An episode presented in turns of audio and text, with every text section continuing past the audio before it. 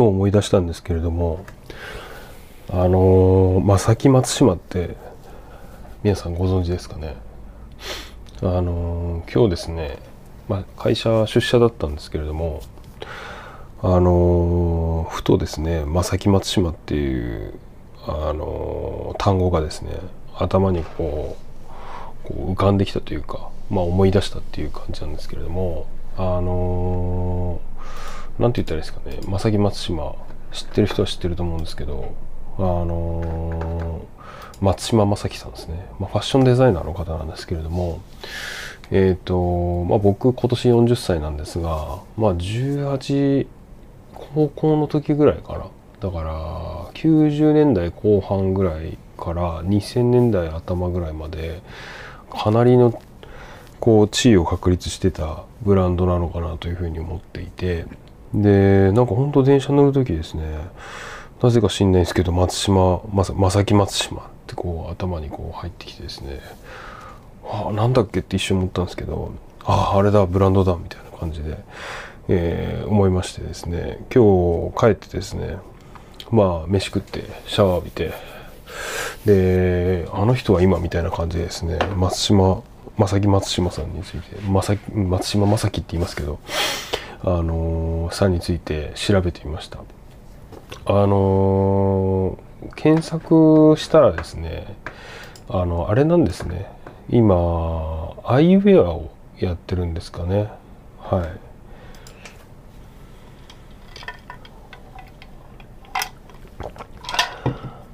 今はアイウェアしかやってないみたいな感じで。でえっ、ー、と結構ねやっぱ面白いですよね。その最近この辺のブランドまたこう流行ってきてるかもなみたいな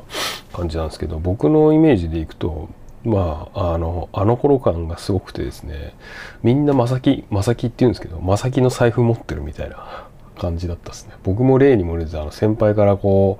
う売りつけられたというか買わされた正木の財布を5章大事に使ってたという感じであのいろんな色のタイプがあるんですけどあの革にこうなんかちょっと下にコーティングしてあるんですかね。なんかもともと緑色の上になんか黒かなんか塗ったみたいな感じででだんだん剥げてきて、えー、緑色が見えてくるみたいなやつであと香水もあった気がするな。正木は。で基本的にはなんかワイズ系のでちょっとアバンギャルドな服っていう感じで、まあ、シャツスタイルみたいな感じでかなりファンいたんじゃないですかね。まさきに関しては。でまあそこの流れで、まあ、あのビューティービーストとか20471125とか、まあ、あの辺が出てきまして。であとなんかね正木松島が走り発祥でこうなんだろうパッてこう関連して思い出したのが龍一郎島崎。もう何なんだっていう。龍一郎龍一郎島崎オムみたいな感じのですね。あのー、なんかブランドあの辺ですね。ガンガンそういう個性的なですねあの時代はですねブランドが出てきてましてですね。僕仙台にいたんですけれどもその当時、まあ、仙台で行くとどこで買ったんだろう。なんかまあ、仙台の話になっちゃうんですけど、まああのいくつかセレクトショップがあって有名なのはレボリューションっていうあのグループがあのやっているレクルーっていうあのお店があってですね。まあほぼほぼ何でも揃ったですね。マルジェラ1号店世界1号店だったのかな？確か。みたいな感じであのまあ、マルジェラあるアンダーカバーレイプあるもうギャルソンもちろんあるまあバンティーハンターあるポール・スミスあるまあ最近っていうかまあ最近でもないですけどマーク・ジェイコプスが入ってきたりとかジル・サンダーとかまあラングあったですね。ヘルムート・ラング。懐かしいですねヘルムート・ラング。あのペンキデニムね。みんな死ぬほど空いてましたよね。ラングあるドリス・バンノッテンあるえー、なんだ。ラフシモンズラフシモンズあるみたいな感じで。うんで結構ですねその当時うんレクレクっていうんですけどみんなレクルールのことを。レクにですねセールショップっていうのがあってもうクソ安くなってですね80%オフとかみたいな感じで売ってるとこがあってまあ金なかったんで学生ですしまあセールショップ行って、まあ、買うっていう感じなんですけれども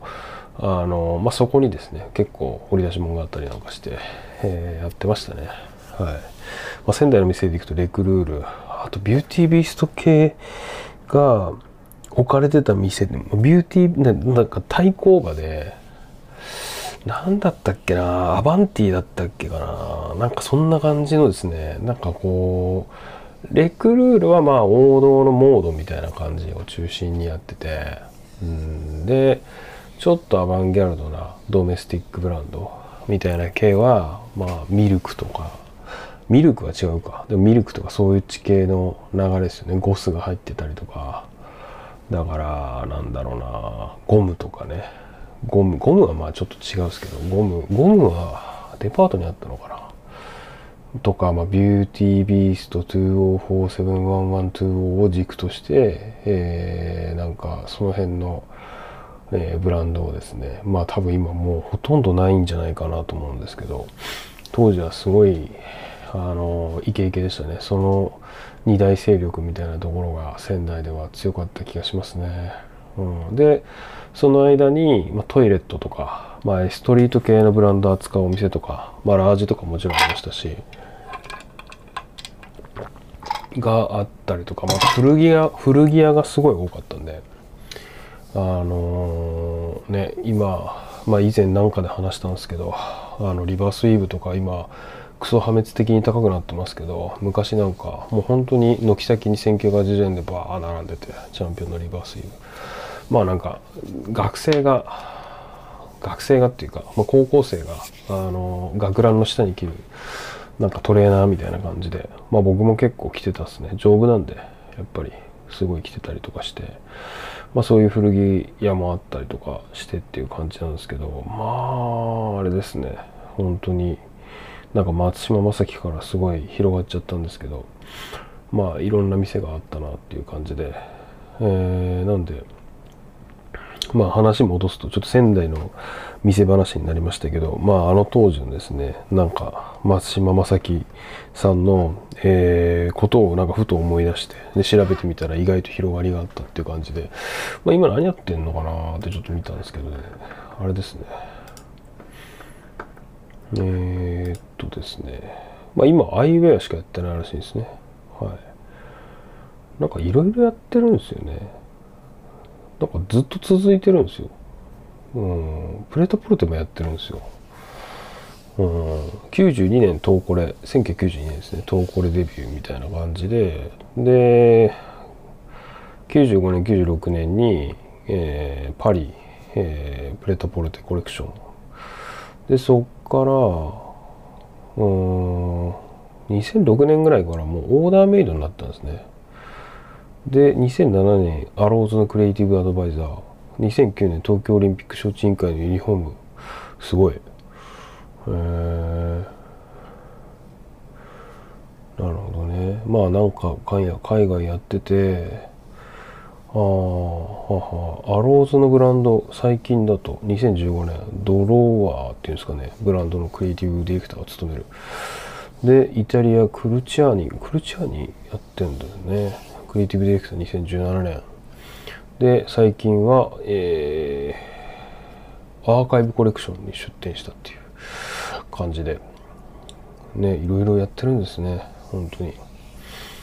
ていう感じでですねなんか正木松島さんのですねあのことを思い出してからぶわっとこう仙台のあのセレクトショップの思い出とかも思い出したんでちょっと語ってみたという回になります。はい。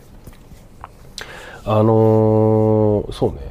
仙台の店で行くとあとあれですね。GGG っていうですね。あの GEE って書いて右上に 3GGG って読むんですけどっていう店もですねあの幅を利かせてましてですねそこはもう DC ブランドのあのめちゃめちゃなんつったらいいかな。うん中古、うん DC 古着屋ですね。DC 古着屋の、まあ、かなり一大勢力でえーっとですね俺が覚えてるだけで3店舗ぐらいあったですね。駅前にまあ駅前って言っても分かんない。仙台駅前に1店舗あとモグラモールだったかな。あのちょっとなんか中心繁華街の中心の地下街みたいなのがそこに1箇所。であとはあれですね。でかい公園高等大公園ってあるんですけどあっちの方に1箇所あって計3店舗。あってですね、まあ、そこはアンダーカバーから、まあ、ストリートブランドもあるしアンダーカバーもあるし、まあ、全部ですねギャルソンとかもあるしっていう感じであのまあいわゆる一般的な古着みたいなのは結構少なかった思い出があるんですけどまあそこでまあすごい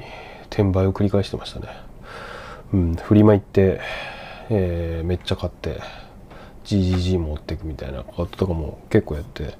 あ、そうやって生きてきたかなっていう感じなのを思い出しました。ねっていう感じですね今日は。なんでなんか正木松島さん思い出しました話、えー、以上となります。はい。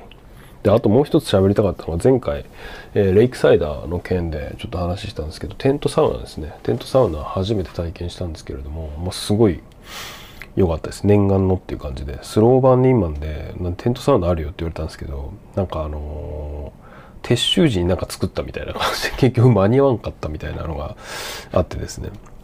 今回初めてやっと体験できるぜみたいな感じにはなったんですがあのー、非常に良かったですで結構新品というか比較的新しいテントサウナなんじゃないかなと思うんですけれども、えーと、テントサウナ、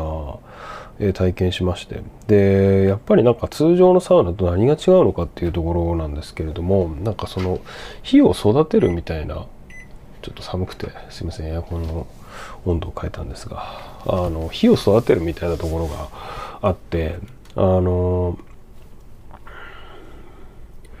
やっぱ薪でなんか要は薪ストーブみたいなもんなんですよ。てか薪ストーブだと思うんですけどあれ普通に。どう考えても。うん、薪ストーブの上に石が置けるみたいな。薪ストーブっていうのがあのご存知ない方はあのググってもらえればと思うんですけどキャンプでテントの中に煙突ついてるなんかあのこんコンロじゃねえや。なんつったらいいんだろう。あの暖炉だ暖炉。暖炉みたいのを作るんですよ。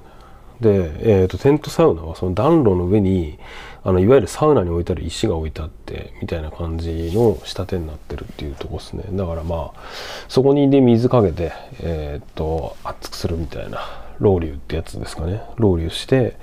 熱くするんですけどやっぱ火まず起こさなきゃいけないっていうので、えー、とその薪ストーブ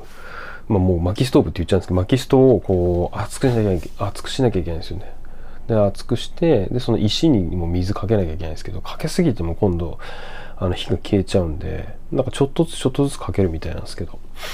であと仰いだりとかしてそうやってなんかこうテントの中の温度をまず上げなければいけないっていうところがあるんで、まあ、通常のそのテント通常のなんかあのいわゆる都内にあるサウナというか普通のサウナとは全然違ううん、感じがありましたね。だからなんか入ってる時間も長くなるし会話もできるしうん、あと子供が結構入ってたんすね。で楽しんで入ってたんでまあなんか暑すぎるとやっぱり子供とか暑すぎたり冷たすぎると子供ってやっぱ敏感なんで辛いのかなと思ったんですけどまあ非常に良かったっすね。テントサウナ。あのー、だから一日中楽しめんじゃないですかね。だらだら喋りながら。うん。ただなんか一点だけ気になったのがなんか携帯持ち込みたくなるんですけど持ち込んだら危ねえのかなとかなんか暑すぎてやっぱやばいのかなとかなんかそういう GoPro 持ってたりとかして GoPro ぶっ壊れねえかなとかでもなんかこうぬるいんで最初は。みんなそうそこをこう油断しちゃいそうだなっていうのはなんか思ったなってとこですね。うん。そんな感じで、まあ、初めてのテントサウナ体験してみたと見たんですけどあのレイクサイダーねテントサウナ理由4000円とかだったんですけどなんか昔調べたらなんかあんまり行けてるテントサウナじゃなくてもっとなんかチープなやつとかでまあ宿付きだからっていうのもあるんですけど数万円みたいなまあ1人23万みたいな感じでなんか別に海の目の前なんだけどなんか楽しそうじゃない？みたいなやつとかもあってたりとかしてまあそれでいくとテントサウナのちょっと相場が分かんないんですけどなんか個人的にはまあまあ適正なんじゃないかなっていうふうに思いました、うん、木崎湖めっちゃ綺麗なんでね水も冷たくて。あのーなんだろうドボンするのも楽しいなっていう感じで。まあ一個だけ注意した方がいいのがドボンする時ポケットに携帯入れとかない方がいいよっていうので昔僕やらかしたことあるんですけど、まあ、そんなこととかねあったりとかしますがもうほんとテントサウナめっちゃ楽しかったです。はいまた入ってみたいなと思っております。という感じで、えー本日の池尻ハイキングクラブのプルンとした何かは、えー今日何日だ？えーっと、えー7月5日水曜日ですね。22時52分回ったところなんですが、えー以上としたいと思います。週半ば超えましてあと2日です。2日耐えれば週末ということで、えー頑張っていきましょう。それでは。